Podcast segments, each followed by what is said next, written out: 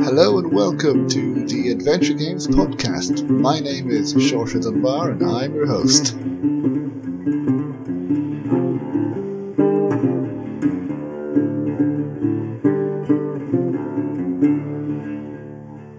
You so much for joining me for another episode of the Adventure Games podcast. I hope everybody is well.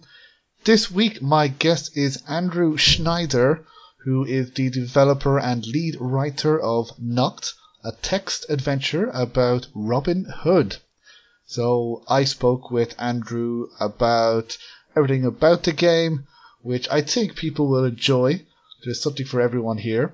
And before we get to the interview, here is some music from the official soundtrack to the game, followed by the interview. So please enjoy.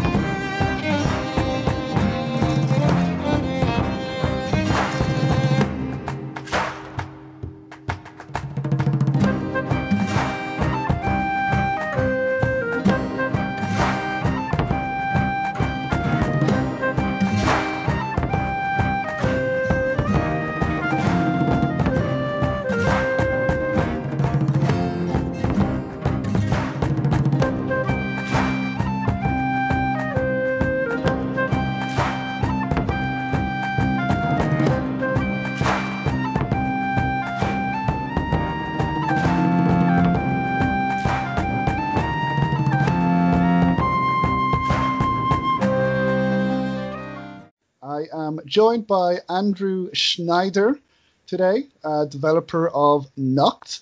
So, hello, Andrew. How are you doing? Hello, Sorsha. I'm doing very well. Thank you. That's very good to hear. I'm delighted to hear that. Now, we spoke last year in Boston at the NarraScope conference, and that conversation went online. That was about a 10 minute conversation about your game. This, I believe, is going to be a little bit longer because I wanted to delve deeper into the game. It really interested me. Um, so, thank you so much for joining me. But wanted to ask if, before we talk about your game, if, if you could uh, just introduce yourself and say what your favorite narrative games are. Okay. Um, I'm the uh, writer, director, designer, and developer of Noct. Uh, so uh, if you end up playing Noct, um, which is a interactive fiction text-based role-playing game about Robin Hood, where you embody your version of Robin Hood uh, and hopefully defeat the Sheriff of Nottingham. Um, I uh, did all of the text uh, and design work, uh, and I had uh, a small team of people to do art, uh, music, and um, back end development um, on top of that. Uh, but largely, I worked on the game for about six years. Um, so that's me. And my favorite narrative game is Planescape Torment hands down. Um, and I have very fond memories of uh, many of the Sierra games, uh, especially Quest for Glory uh, and the Indiana Jones series. So there you mm. go. Hmm. Yes, no, I mean, great, great choices. I haven't played Pla- Planescape Torment, but people keep telling me it's really good. From a narrative design standpoint and from a writing standpoint, uh, it holds up even after 20 years, it's one of the best narrative games that I've ever played. Uh, and you can play it in a way, or it's designed in such a way that uh, it was built around old Dungeons and Dragons mechanics that at this point are arcane, archaic, and well worth not learning about. but the game is structured in a way that you can basically ignore the mechanics and play it for the story and for the adventure, and it's worth it in that way. Okay. Yes, it's one of those games that is timeless because there are some games, in adventure games, we could say games like Monkey Island and the Tentacle, and I, I include nowadays some Wadjet Eye games or maybe Francisco Gonzalez games that I think would be good at any time. And Planescape seems to be one of those games that just at any time you pick it up and go, oh, it still stands up 20 years later. So, and uh, Yep. It's one of the things I really appreciate about narrative games is that you know, m- much like books, books are still good after 500 years after we you know got printing going. Um, True. narrative games are just books with a little bit of a graphical interface, and as long as it will still run on your system, it's still worth playing. Yes, and then the same could be said for text adventures, which is, is good for you because you made a text adventure, which we'll talk about that they seem to be kind of making kind of a comeback. Is, is that because we were NarraScope, which is more an interactive fiction uh, conference, and there were a lot of people there, a lot of very passionate supporters of it. So you know, I think it might be because, uh, certainly my opinion um, is that it's because of the popularity of mobile devices. Uh, it makes right. it easier easier for people to read. People are reading more than ever now. They're just reading in shorter bits. Um, but you download a book or you download a narrative game, you download something that you can engage in for a few minutes at a time, and that's great. I think there's there's obviously there's still a place for narrative games on the big screen and on the computer screen, but there's a growing market uh, on the on mobile for mobile access, which is really interesting and I think has helped sort of cross promote games on all platforms that are more narrative intensive. Right, and also as mentioned, it's you know on mobile because I I came across a few years ago choiceofgames.com mm-hmm.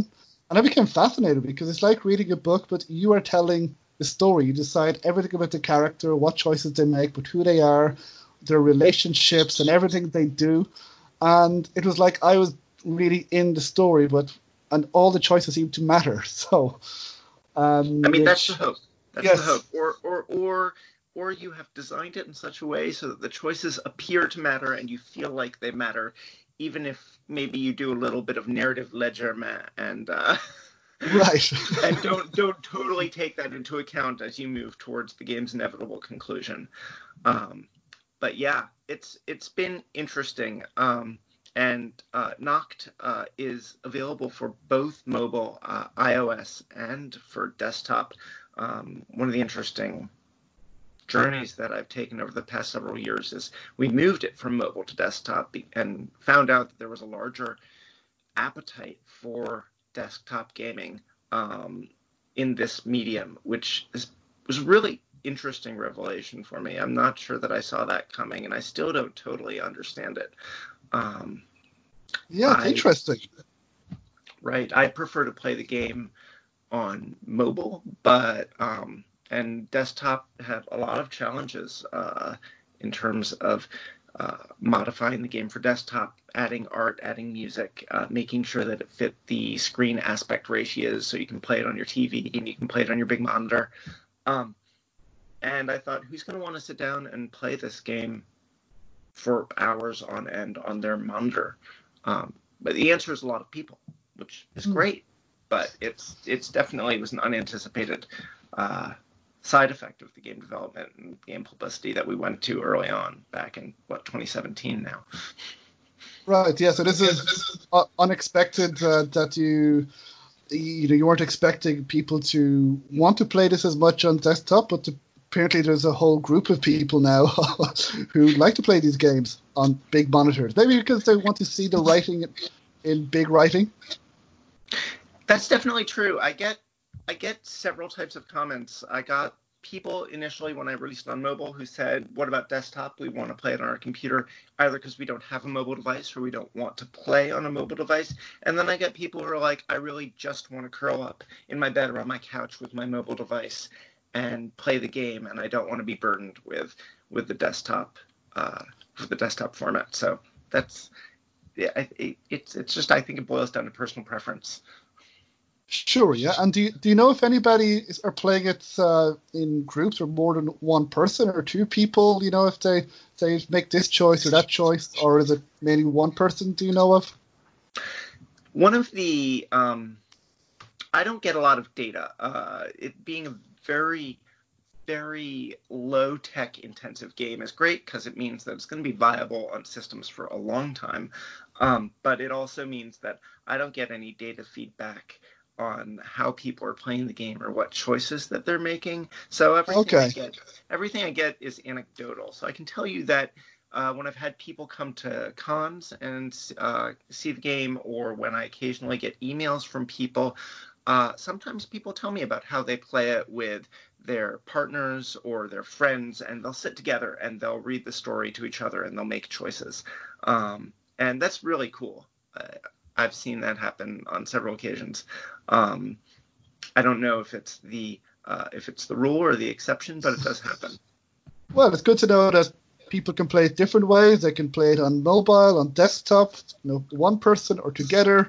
It's in many ways to enjoy it. I mean, that's the way that uh, my wife and I play all of our narrative games together, and we will sit and come to a choice, and then we will argue about it, and then we'll make our choice and move on. so I, I, think we're not alone, which is nice to know. No, there's from what I've heard, of a lot of people who play games, you know, narrative games, in couples or more people. I've heard of groups of people playing Telltale games, and then just making you know the choice, but then they had to really vote on it. But then I don't know how that would work in the Telltale games because you'd only have a split second to make most choices. So that's true. We uh, we couldn't play Telltale games uh, because of the time limitations, so we had to pass on those, unfortunately.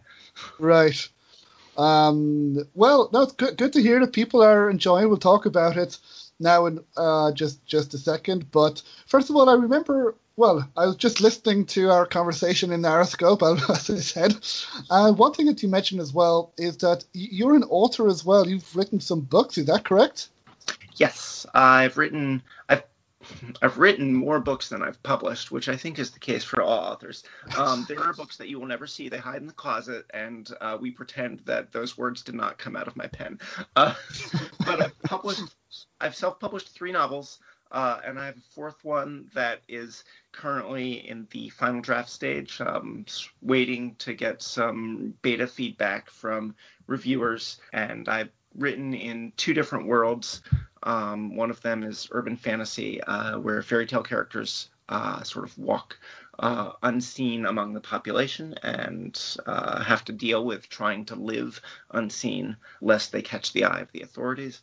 Uh, and then the other world is uh, sort of science fantasy space opera uh, set on a distant desert planet with sky pirates and space mummies and cyborgs and uh, sort of a very sort of Buck Rogers uh, pulp inspired universe. Um, and the the theme, I think the the uh, overriding theme of or sort of through narrative of the writings that I've done, including Noct, is um, accessibility. I want to be able to tell you about the world and the story and give you a bunch of touchstones that you can immediately recognize uh, and then take off from there. So if I say Sky Pirates or I say fairy tale characters or I say Robin Hood, you immediately get an image in your head and I don't have to do a lot of world building. Um, that can come later. Uh, and it does come later because it's really a, what's fun is to get people into the story and then hopefully play a little bit with those expectations or throw a bit of curveballs into the narrative uh, and and surprise them, but just not make it hard to pick up in the first place. Right, so people can instantly recognize the world or the characters, but then you kind of surprise them during the story. That's um, the that's unexpected. It, Yeah. Um, okay. Always, you know, I, I read a lot of science fiction, fantasy. Um, in addition to writing it, it's definitely my preferred genre to read. But a lot of books are so, you know, the ideas are very interesting, and what you can do with sci-fi and fantasy is really interesting in terms of exploring um, uh, various uh, you know societal uh, issues uh, in sort of a safe safe uh, space or exploratory space uh, or just you know escapism this is it's all it's all valid but a lot of people will start with situations that are so complicated that I feel like I have to read an encyclopedia about the world that they've created before I can understand what's going on.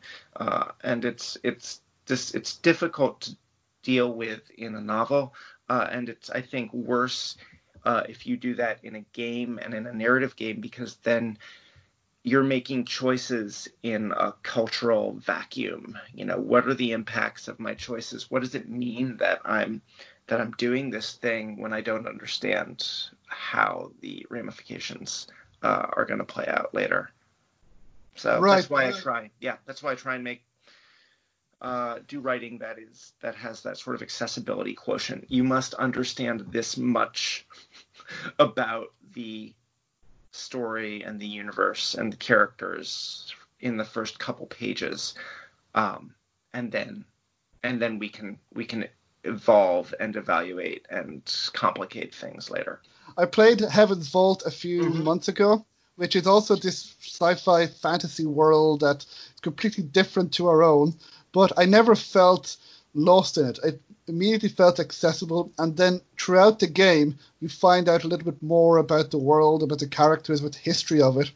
So I, I agree to you because with other narrative either games or books, that when for the first page, you know, says in the year whatever in the this place, like, okay, I'm lost already. So I have heard beautiful things about Heaven's Vault, uh, and it's, I would love to play it. And I'm, I'm gonna take take my my get on my soapbox here and ask Jon Ingold to put it out for Xbox so that I, I can play it someday.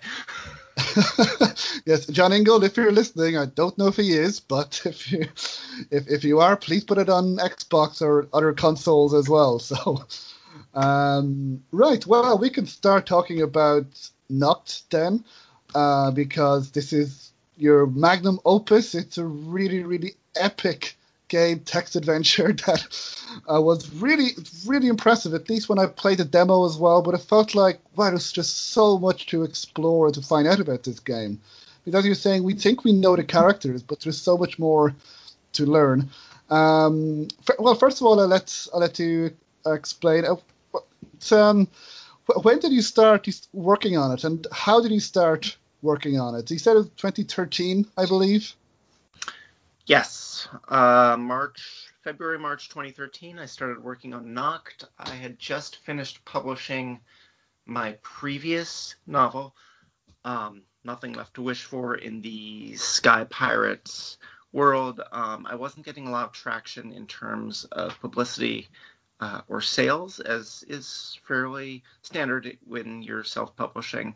Um, uh, and uh, I had a conversation with my wife, and she said, "You know what? Why don't you try making a game? You, you know, I do and had done uh, previous work for tabletop gaming, primarily Dungeons and Dragons."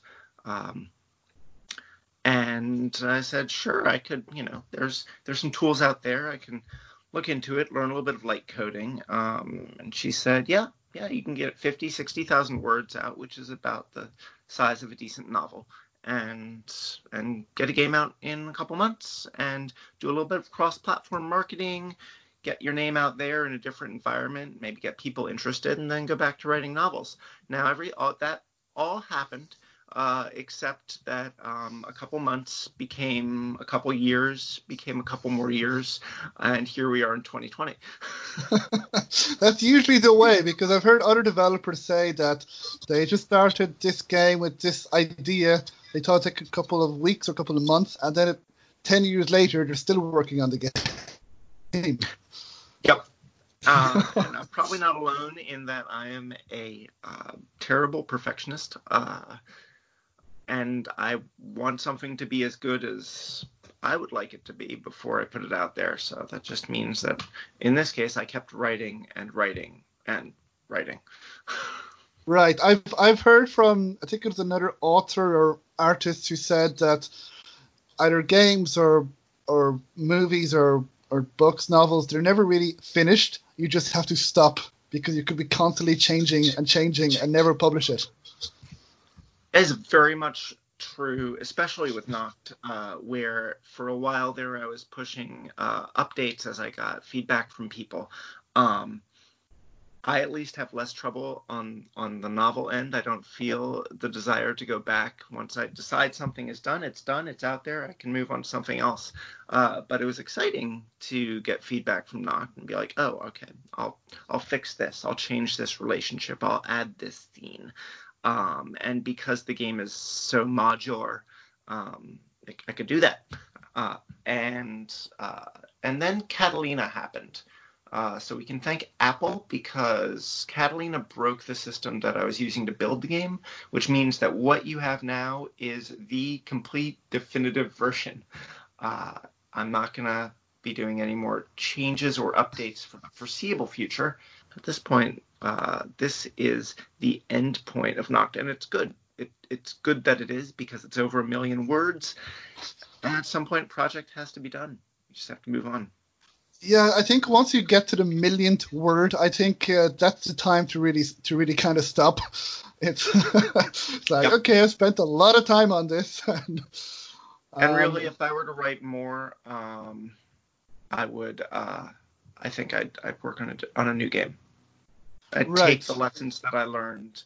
Uh, there's so much legacy code uh, and legacy systems present in Noct that they work together, but you know, like any piece of game design, uh, if you start fresh from the ground up, you can apply all of those lessons uh, and make something that's cleaner and and better uh, in, in, different ways, and that you don't have to. You know, it's not visible from the player standpoint, but when I have to, when I was going and adding things, untangling the snarled mess of interactions that I had, you know, written four years ago uh, to, uh, to to correct or add to a scene uh, was was a big headache. Right, I can, I can imagine. And j- just to go back, you mentioned Catalina. Uh, would you mind just uh, just mentioning what that is, because uh, for people who haven't heard of it? Sure. So back in October. Um, Macintosh, uh, Apple updated their Macintosh operating system to uh, what, what, they call Catalina. They have names for all their operating systems, uh, and Catalina is the um, is the newest operating system. Um, from a technical standpoint, it moves uh, game architecture and program architecture. Uh, had been divided between 32 and 64 bit architecture for a while, and now it is only 64 bit architecture um, which means that there's a lot of legacy programs that no longer work on the Macintosh operating system. One of those was the program that I was using to assemble my game. Um, and so uh, there you have it. right. So now it's finished. now, now it is. It is finished. Now you mentioned that this game was about Robin Hood. Before we talk about the story of this game, it, what for you was the appeal?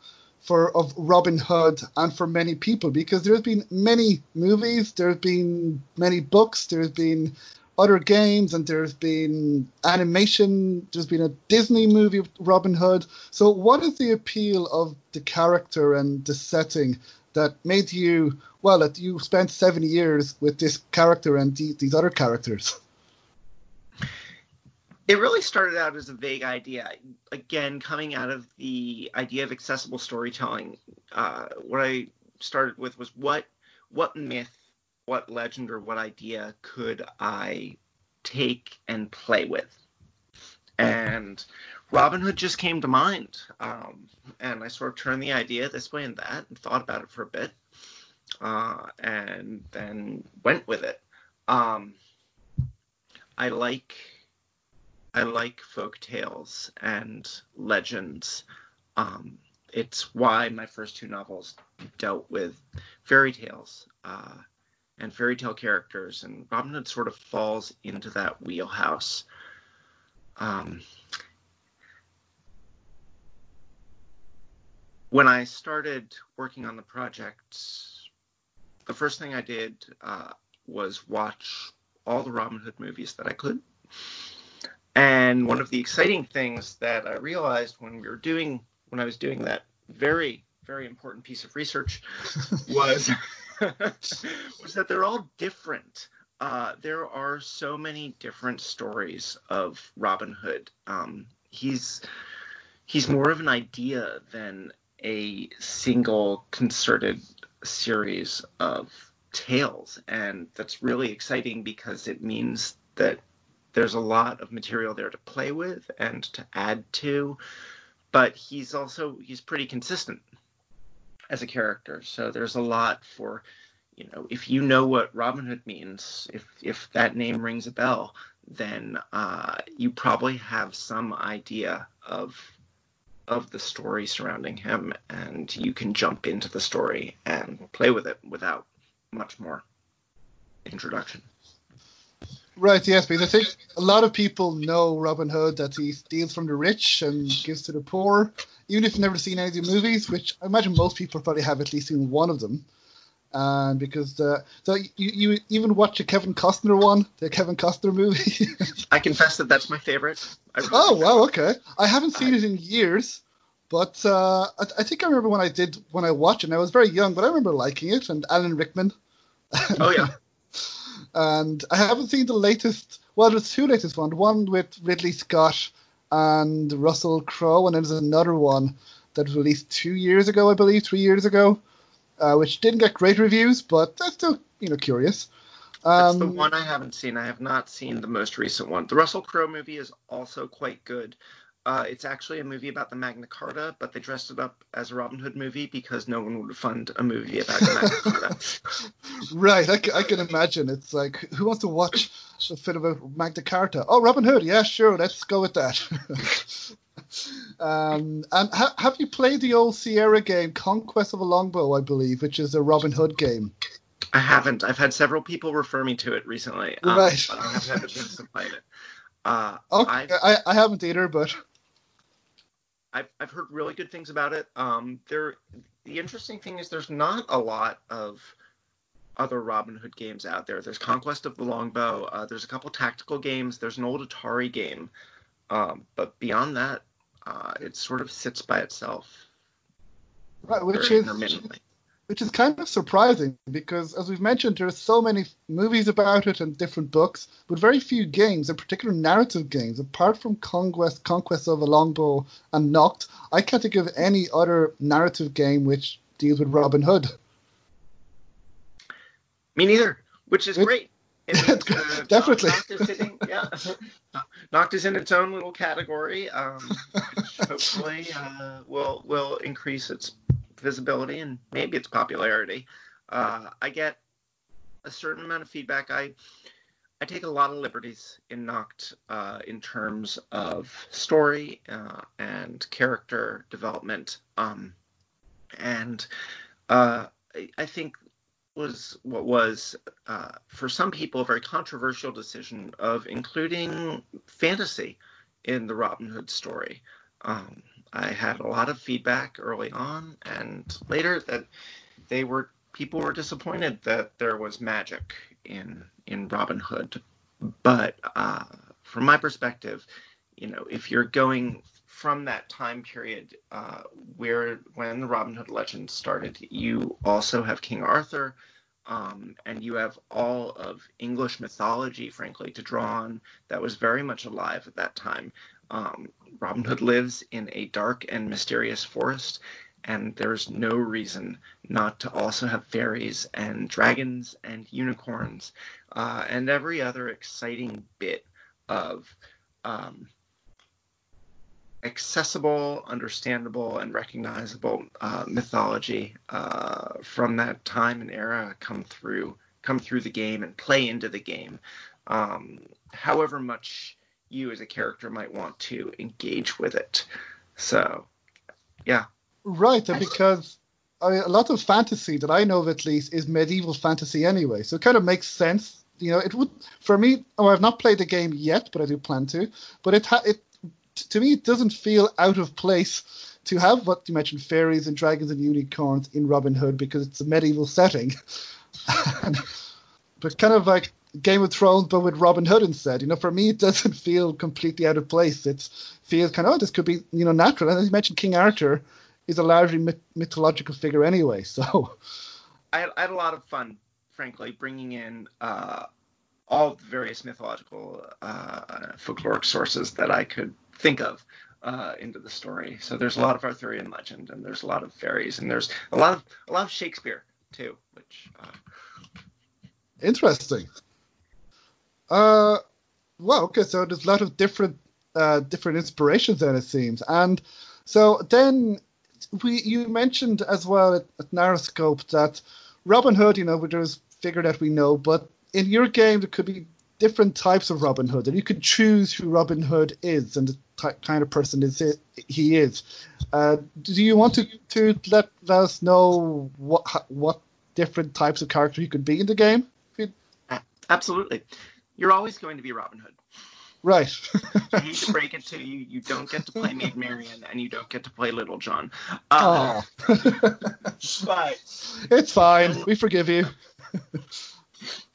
You can be you can be uh, you can be a boy, you can be a girl, uh, you can um, uh, you have a uh, variety of relationship options uh, that you can choose. You have a variety of political factions that you can support. Uh, you can be peasant Robin Hood. You can be noble Robin Hood. You can be a secret prince or princess. So really, the identity of the mysterious Robin Hood really is up to the player as much as possible. There are so many different origin stories and identities and ideals that you can follow um, as Robin Hood. I thought it was only fair to include as much of this as possible in the game and let let people create their own Robin Hood story uh, out of the various different uh, and disparate uh, folklore and legends that are out there. Right, because there there are a couple of different backstories that you can choose, but it's still Robin Hood. That, yeah. That's correct. I, the, the the through story, it's always going to be the same. You're always you're always defending Sherwood Forest against the sheriff of Nottingham, uh, but how you go about it, who you recruit to help you, uh, and how you ultimately solve uh, the problems um, and help the people, or don't help the people, uh, is is up to you. Okay, yeah, because uh, you mentioned helping the people, and that takes me to the uh, gameplay then, which when I played a demo of, I found very interesting. That there is uh, different types of battles and resource management. Um, and so, what can you? I'll, I'll, ask you then. What can you tell us about uh, different gameplay styles that are included in this game?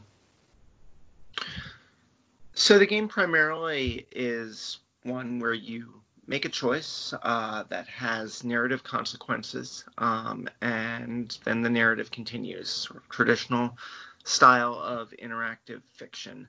Um, on top of that, there's a level of resource management where you gather your men, you gather gold, uh, you gather renown, and then you gather political influence, um, and you spend those resources uh, to accomplish tasks, to build your base, uh, and to unlock uh, special missions uh, or other benefits. Um, the I think the the most important thing to say that you know it's it's so it's a story and base building and resource management strategy game in that sense, but uh, the uh, design philosophy that I really pursued was that the mechanics needed to make sense within the narrative. It's so important for a story game that you're not you're not engaging in a separate separate resource management game to to do to do to uh, advance the story. It's the story and the resource management uh, are all part and parcel with each other, um, and that the mechanics are informed by the fiction and they make sense with the fiction um, and not the other way around. Right. No, that that makes sense, and that's great to hear that they kind of go together. Is is what I'm getting. That they shouldn't be separate elements. yep, I, I spent a lot of time uh, working on designing mechanics where where it didn't feel it didn't feel alien. It didn't feel like you were playing a game so much as you were managing your story. Hopefully, if I did my job right. Okay.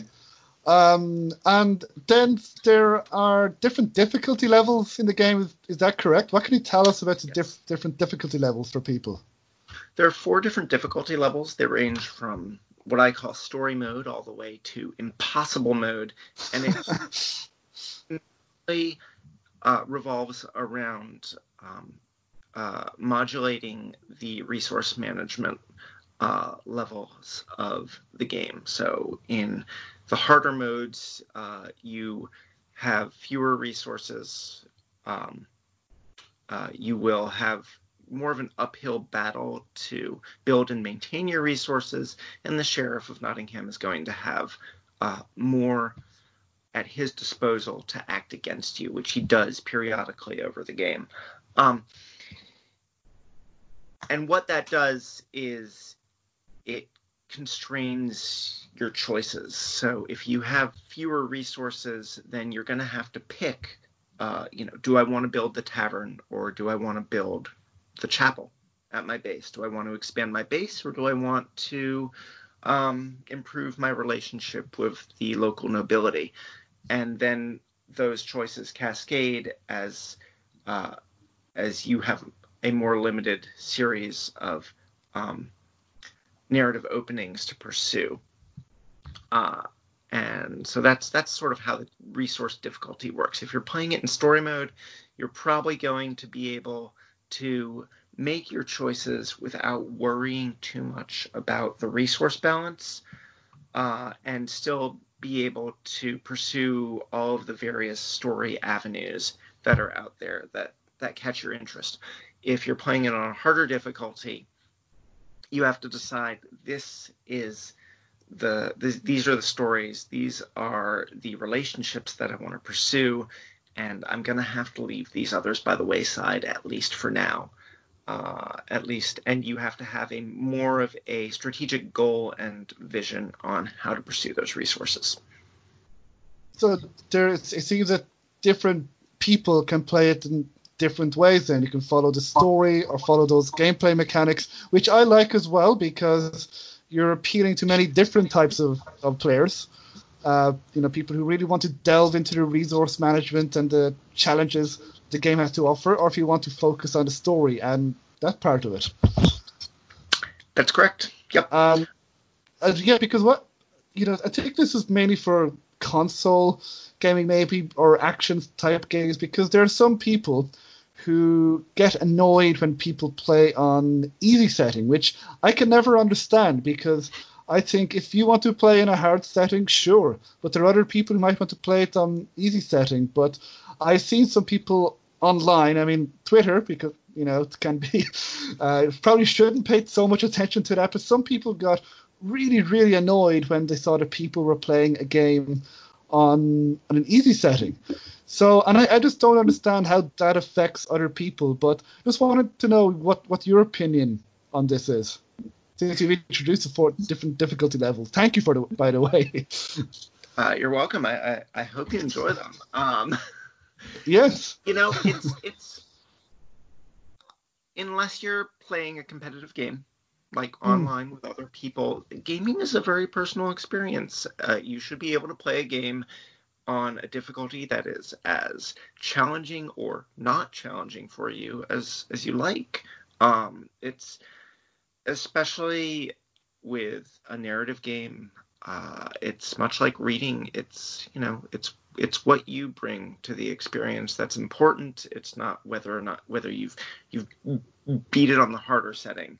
Um, there's no you know there's there's a sense of accomplishment uh, if you choose to make things harder for yourself and then you succeed. Uh, and I applaud everyone who does that.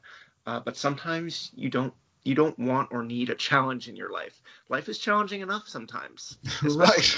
Uh, especially right now. want, right. Maybe we just want to get away for a couple hours uh, mm-hmm. and and live some other life. So that that would be my answer for you.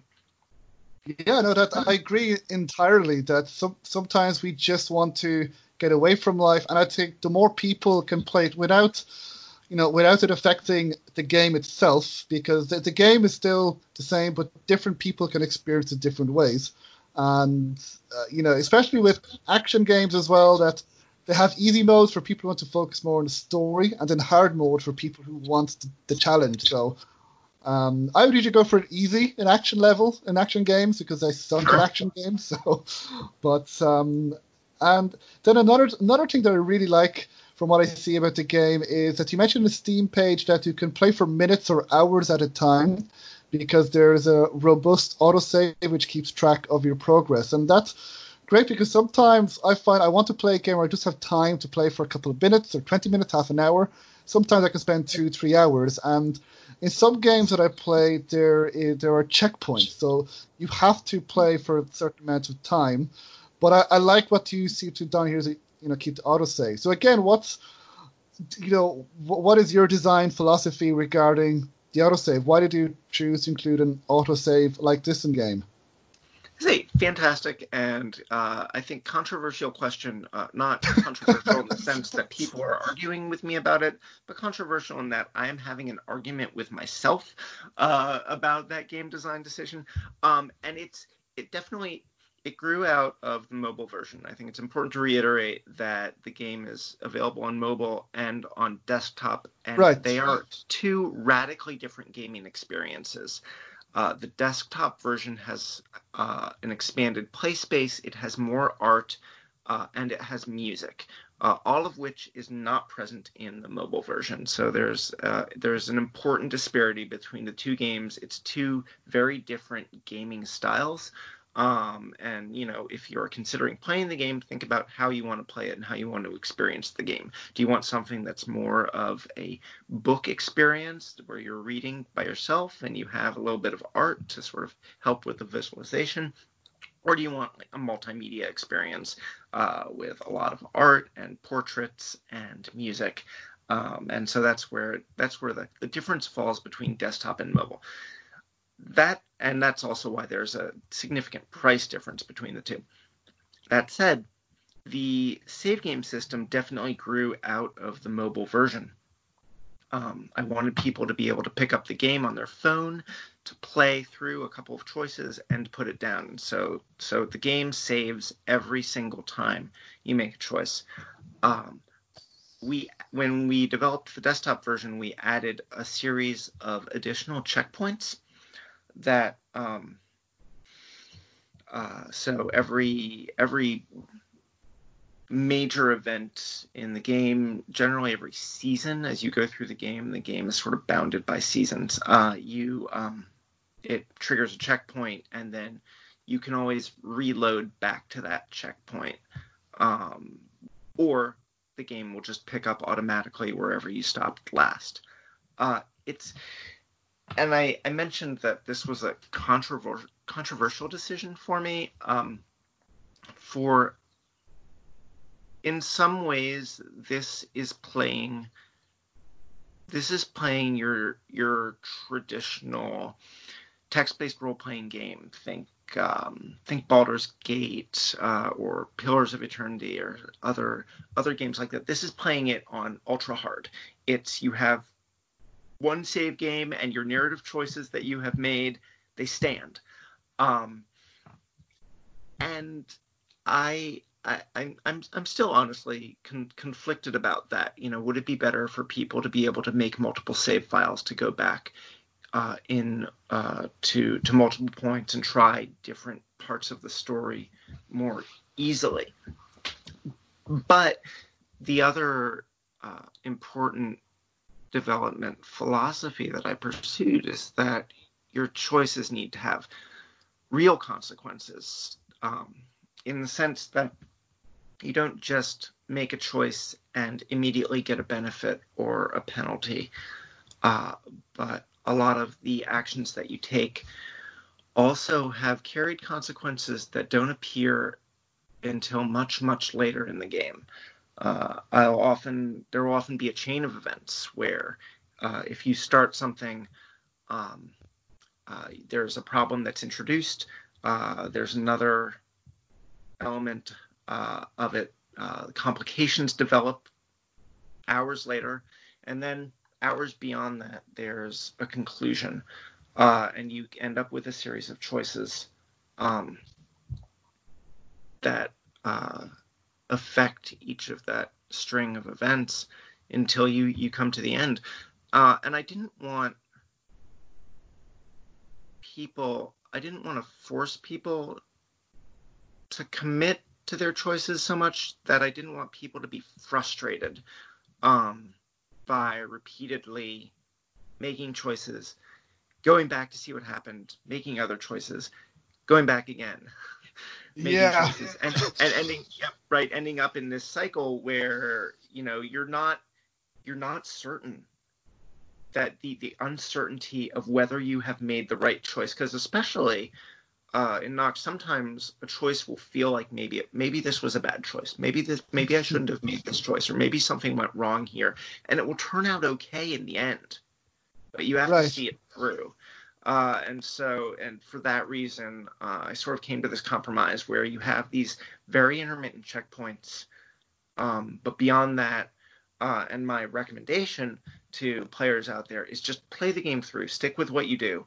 Um, it won't always turn out for the best, or it won't always perhaps be the most optimal path that you would want to do, but you can you can replay the game and try it again because you're going to find some interesting and different uh, results uh, and reactions to your to your playthrough that time, um, and and it'll be worthwhile. Trust me.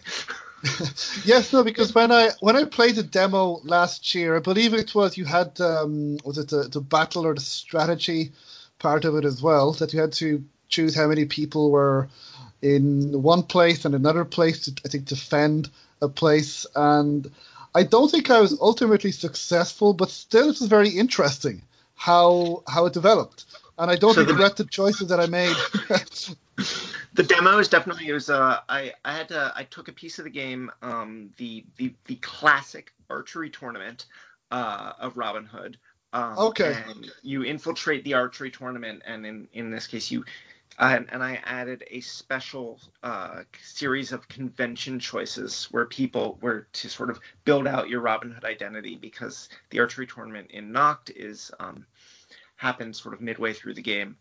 Um, and uh, and and that sort of builds out your character and builds out your goals and tells you who who you have with you as companions, and then you get to decide how you want to sort of have people move through uh, that section of the game. Um, so that yeah, that was the demo, and that's that's how that works. And it's true, you you make choices, you're not sure yeah. this is gonna work out good for me or not.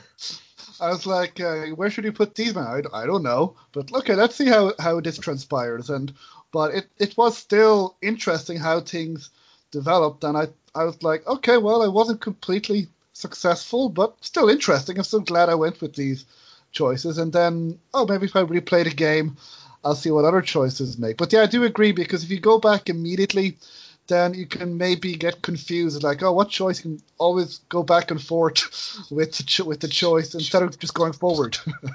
Right. It's the same reason that I didn't. Um, uh, aside from also there were some technical issues, but uh, I decided not to pursue achievements in the desktop release, um, just because it's it's a game all about your choices and your story, um, and you know be be excited and happy about the choices that you make and see where they go and see what and be happy with the story that you create and then go back and create another story play the game again um, as opposed to uh, thinking about what you might be missing out right.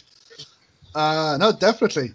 And then it mentioned in uh, in your Steam page as well that there are dozens of different endings. Now, obviously, I'm not going to ask you what the endings are because this is not a spoiler uh, uh, interview. But how challenging? How much of a challenge was it to to write different endings based on the choices that uh, players make as well? Was it was it challenging in the end, or did did there, were they able to come naturally? after about a million words writing a couple dozen endings was suddenly uh, not so complicated. Um, it's not.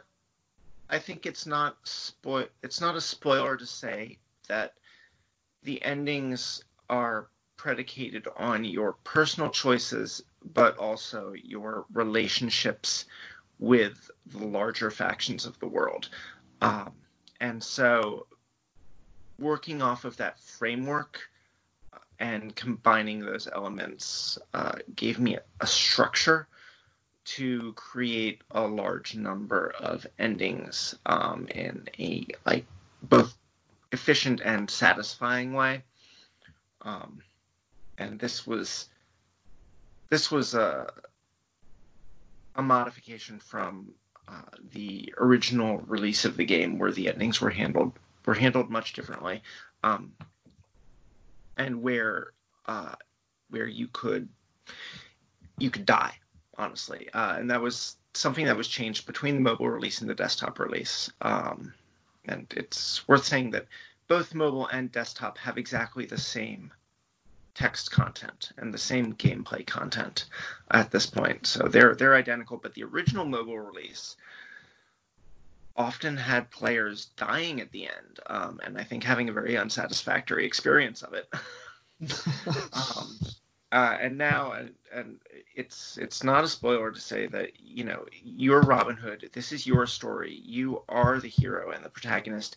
You you cannot die in the game your friends can die, your companions, uh, you can lose people along the way. Uh, you'll always see the game through to the end. You'll always get to make ending choices of some sort. Um, but you know the flexibility uh, that you have at the end uh, and the choices that you get to make in that point are going to be uh, predicated on the decisions you've made throughout the game. So. Okay, so then, as, well, as you mentioned, after writing a million words, uh, then based on the choices that you make, it uh, wasn't uh, as difficult maybe as maybe other times. But yeah, I think that's good as well that we can get to see the effect that our choices make and the effect that they have on on the game. It's I think it's also it's also really important uh, as we talked about save game status uh, mm-hmm. It's really important that you know you you you have this uh, knowledge that you be you are going to see the game through to the end, especially when you have to live with the choices that you make. Right.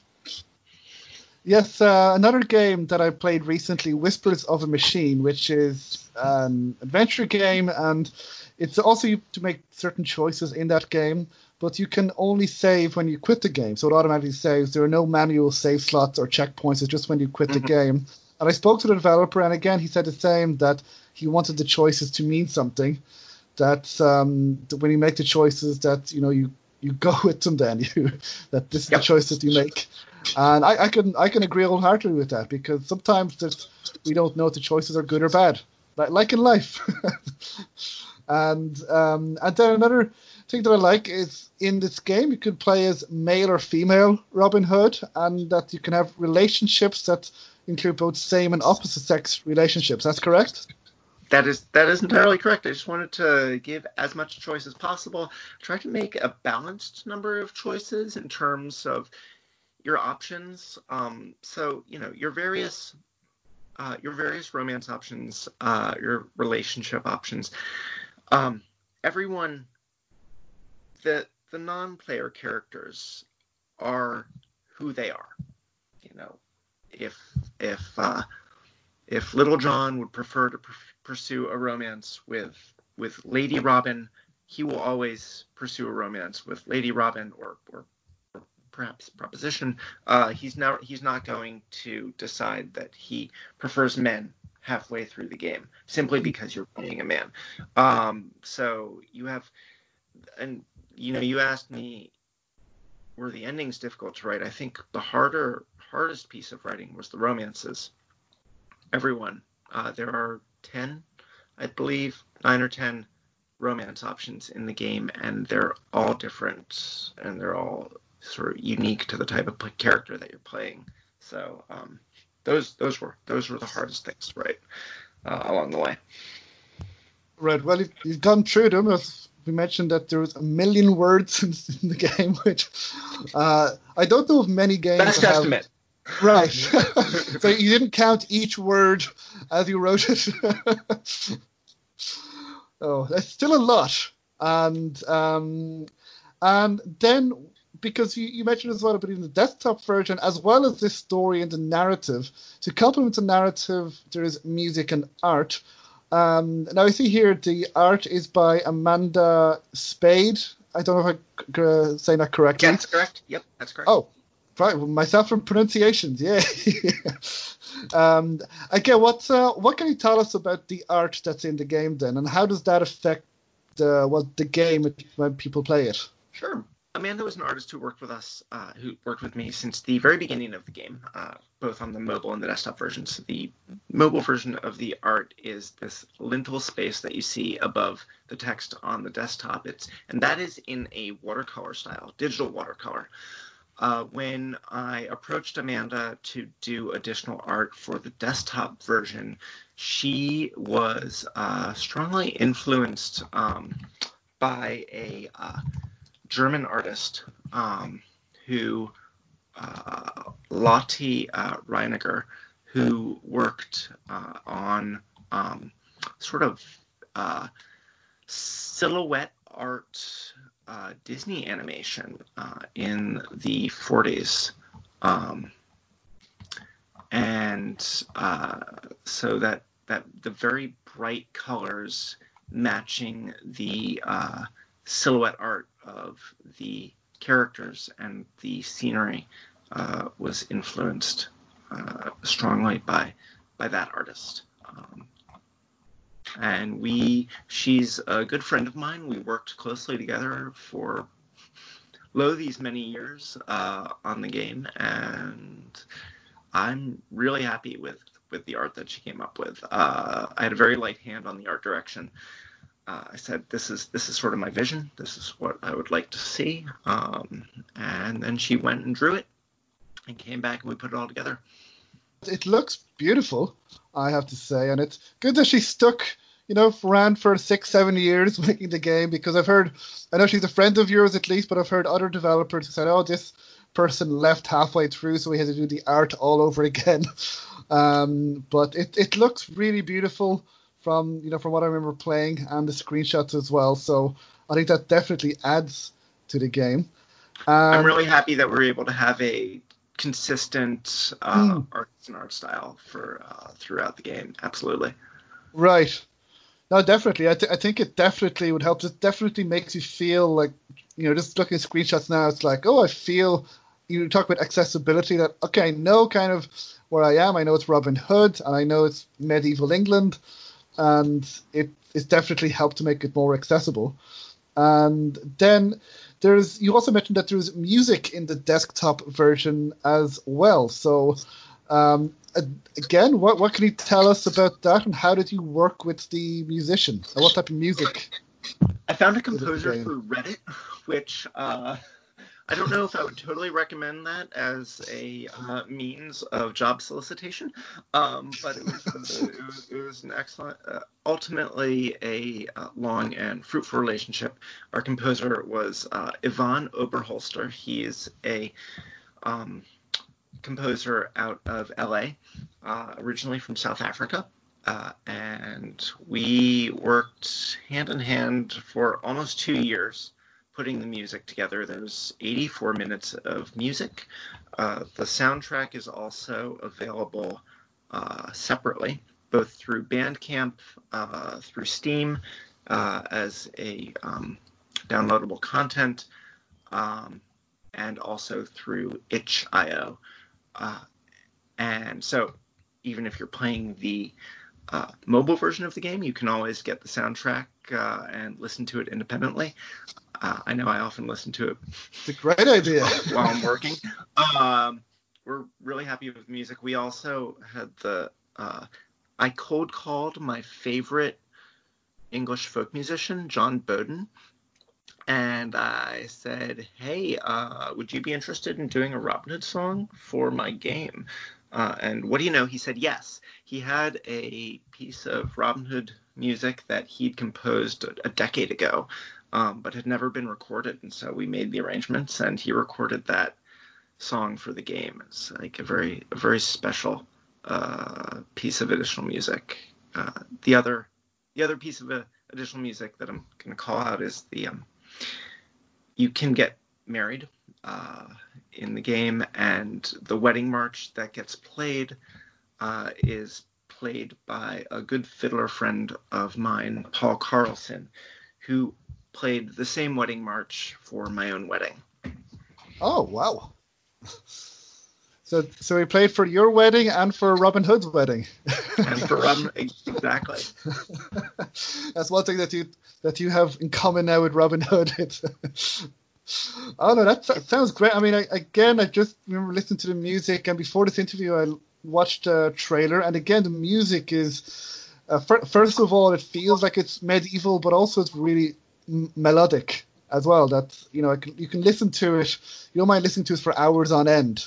So, um, um, I, I wanted it the, the, the it was the hard thing. It was the hard directive for our composer. Was uh, I told Ivan, I said we need music that is evocative. It's atmospheric. I want you to be able to listen to it independently, mm. but I also be able to. It, I don't want it to be inter, interfere with the reading. Uh, and striking that balance uh, was one of I think the most the more difficult tasks uh, that we worked through. You right. don't want uh, it can't be boring, but it also it also can't be too too too exciting. Is that? yeah, I, I get you. It can't distract you. Right. But it, it can't be you know it can't put so it can't put you asleep and it can't distract you. It has to be in the middle, yeah. which I imagine is a hard thing to to accomplish. But it seems to have done the job, and it's as you mentioned, you can get the soundtrack on its own as well, which is, is great to see as well. And how long have, because I know we spoke about this before the interview, but how long have people generally been playing the game for?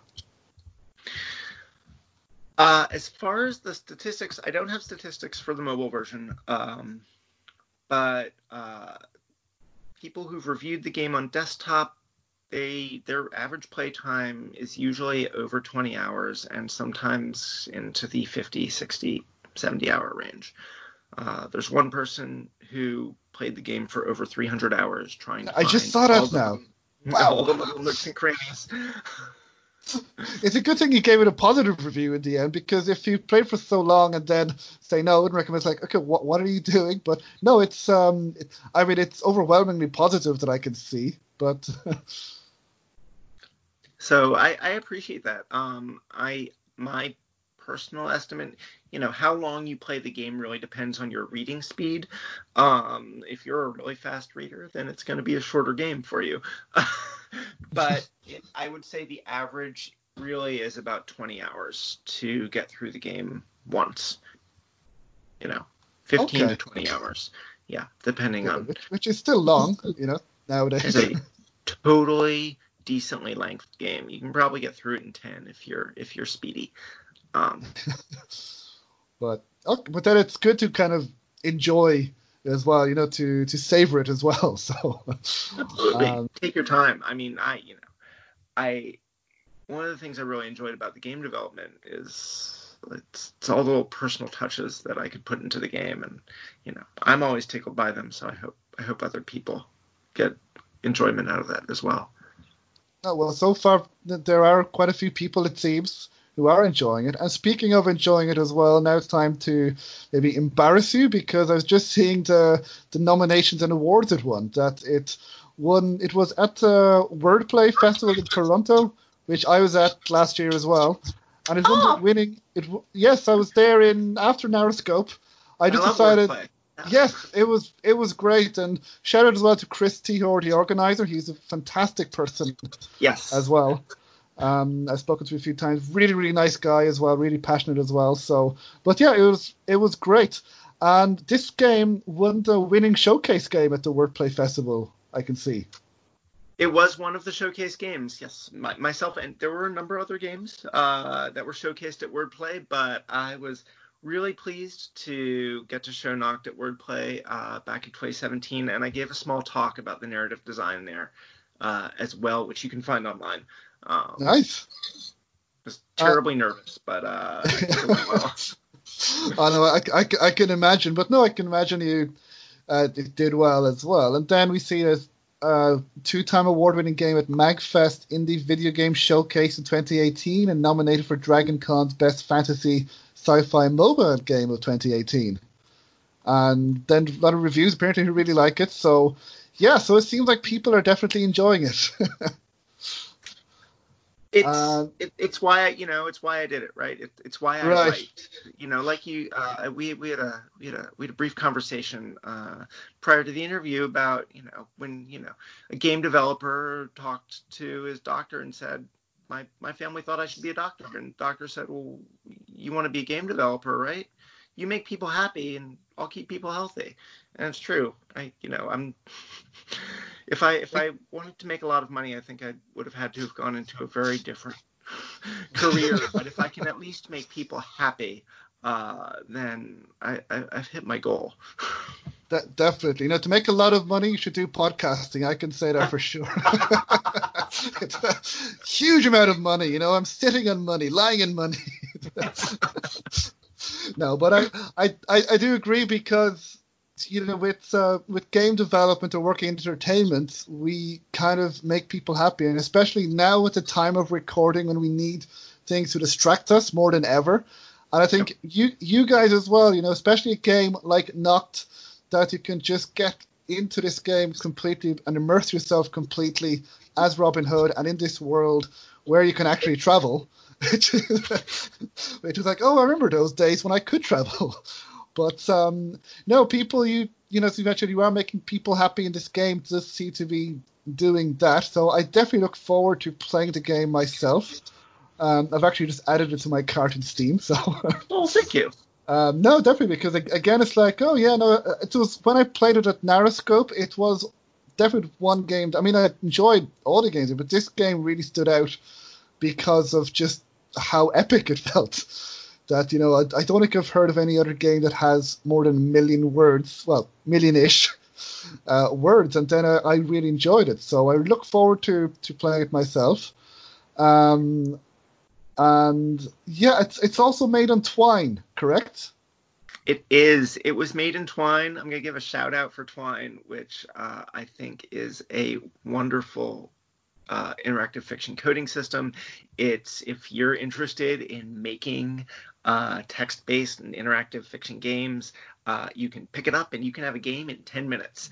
Um, Twine is uh, is really light, really fun, and really easy to use. And I was privileged uh, and honored by the fact that uh, Chris Klimas, uh, who created Twine, was one of the people who helped bring Nocked to uh, to, wow. through, through development. Uh, he was the backend developer. He helped adapt adapt it for iOS and then again for desktop. Um, and he has a new game coming out with his partner Joel Haddock, um, probably within the next couple months, uh, called uh, tentatively titled Night in an Unpleasant House. So keep an eye out for that. Cool. I'll have to keep an eye out for that definitely. And um, no, that's really nice as well. A co-creator himself gets involved in your game. It's uh, that it you know must be proud. And I was like, oh wow, this you know this creator is now interested enough to get involved in the game. It's a funny thing. The game went through a couple different iterations, and I needed to move uh, between a couple different code bases as I was sort of developing early stages of the game. And I decided on Twine, and I found Chris online and just shot him an email. I said, "Hey, what would it take to do some code translation? Um, do you have any thoughts? What computer languages would I need to learn? Do I need to know? Because I'm, I'm, not a programmer. I'm a writer."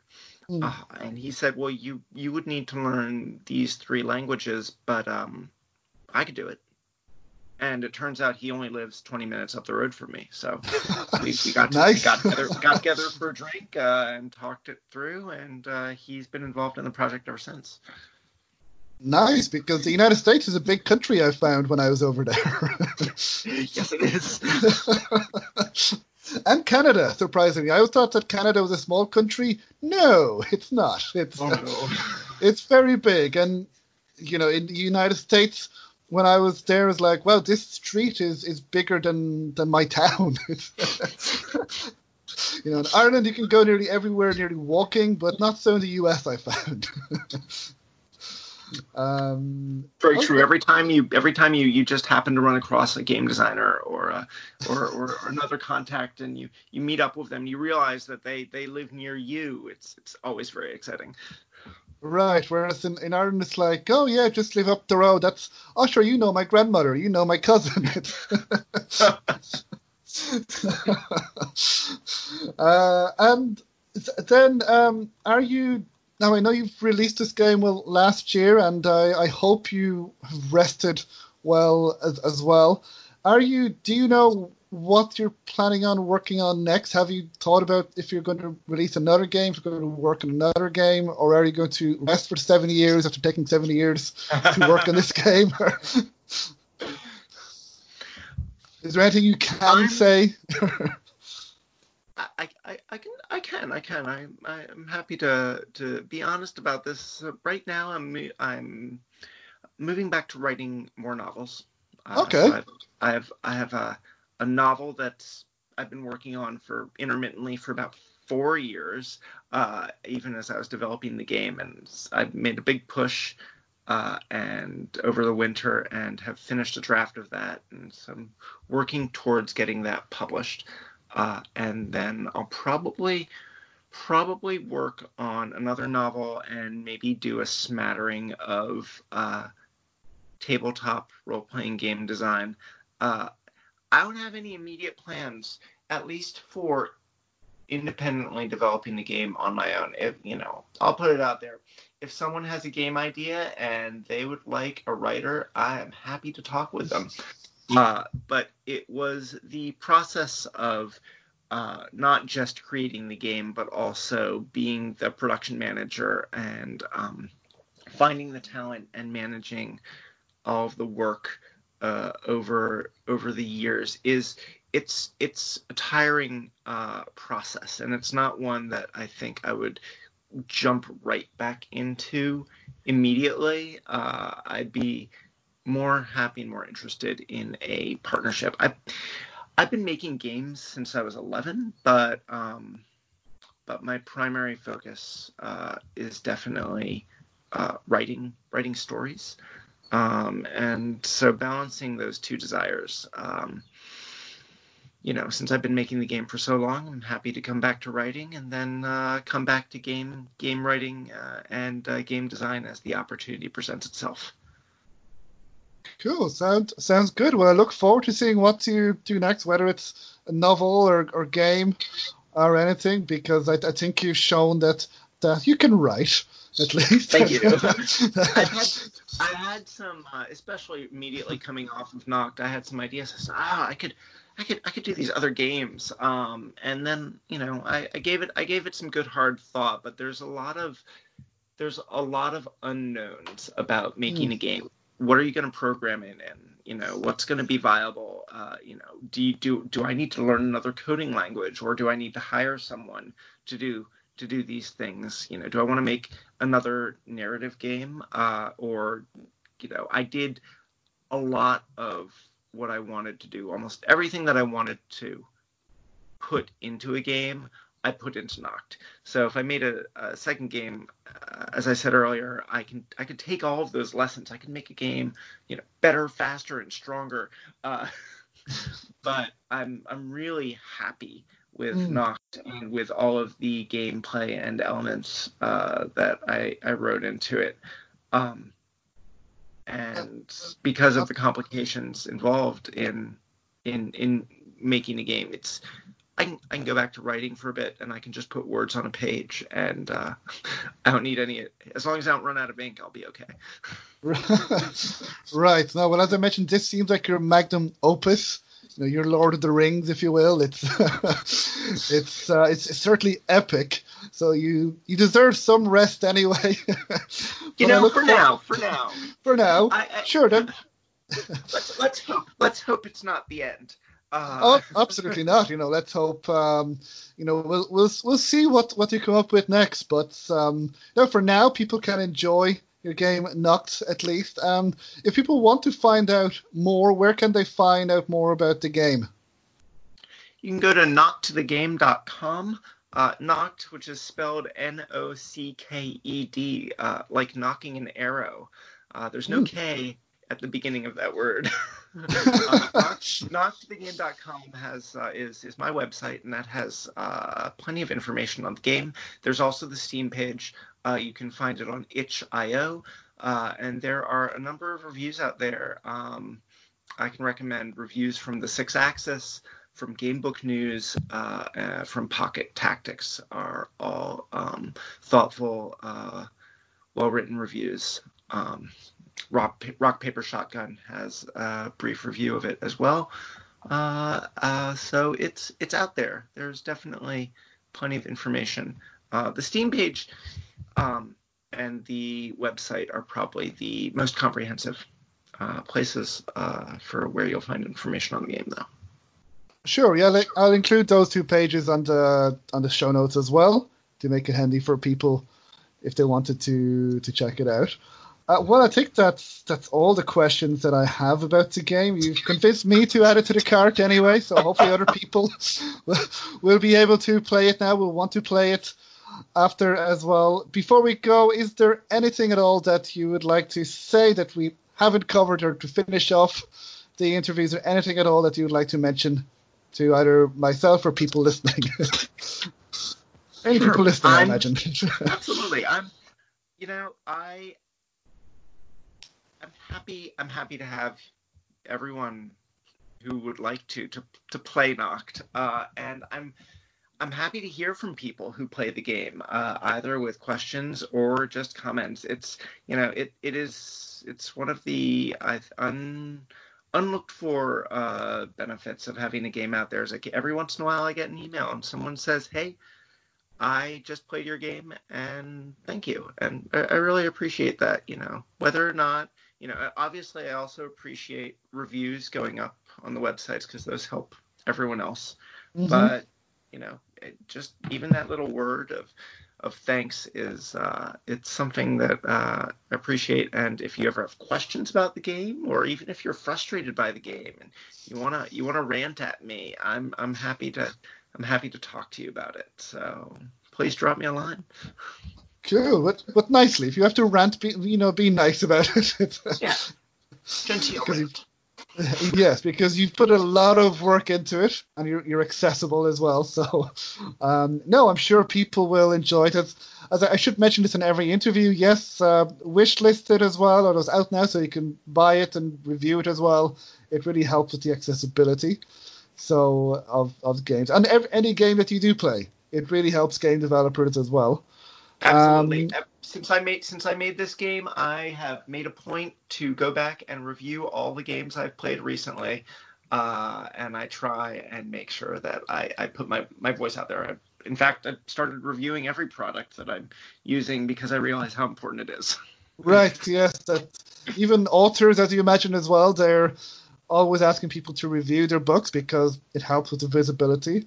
And if people want to review this podcast, they can do the same, which would really help, and also help game developers like yourself and writers who come on the show. So, uh, well, thank you so much, Andrew. It's been a it's been a great pleasure speaking to you again, and you never know, maybe we'll meet up when we're in the US. Maybe we'll go to NarraScope again, or Wordplay, or even hopefully you can come to Adventure X sometime. Um, that would be wonderful. Once once once we can travel again. Yes. Uh, thank, thank you, Sorsha, for having me on the Adventure Game Podcast. This has been a real pleasure. Uh, and to you and everyone else out there, stay healthy and stay safe and play a lot of games. Yes, now we have a lot of time, and yes, once we can leave our homes, uh, hopefully we can meet up again when it's when it's safe. But no, thank you very much, Andrew. Next week I'll be joined again, as always, by Thomas and Laura read the latest games we've been playing. But for now, thank you so much, Andrew. It's been an absolute pleasure speaking to you, and the very best of luck with your game then, and with whatever else you do in the future. Thank you, Sorsha.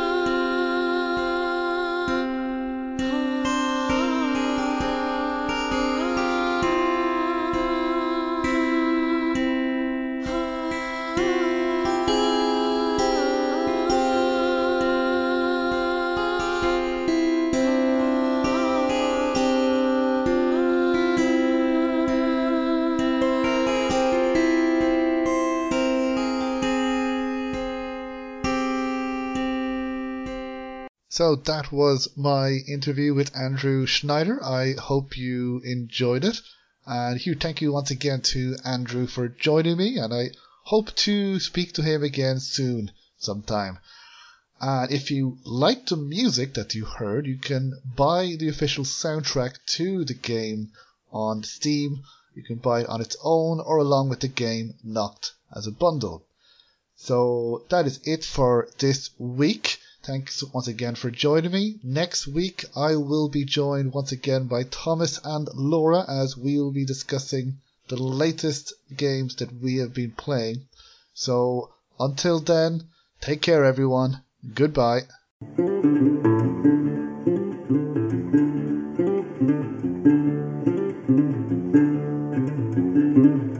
If you like the Adventure Games podcast, then please subscribe, rate, and review. Wherever you listen to podcasts, please leave a review on iTunes if you can, as every review helps, and reviews will help get the word out, especially for adventure game developers who appear on the podcast. Now, you can also follow me on social media. You can follow me on Twitter at Advent Game Pod. You can follow me on Facebook at Adventure Games Podcast. You can also follow me on Instagram at Adventure Games Podcast as well. And we're also on Discord at Adventure Games Podcast. So if you are a Adventure Game developer or a Adventure Game player, you can follow us there. So again, please feel free to retweet and share podcast episodes and the podcast to people who believe may enjoy it. And you can also find more information about the podcast on www.adventuregamespodcast.com. So until next time, thank you.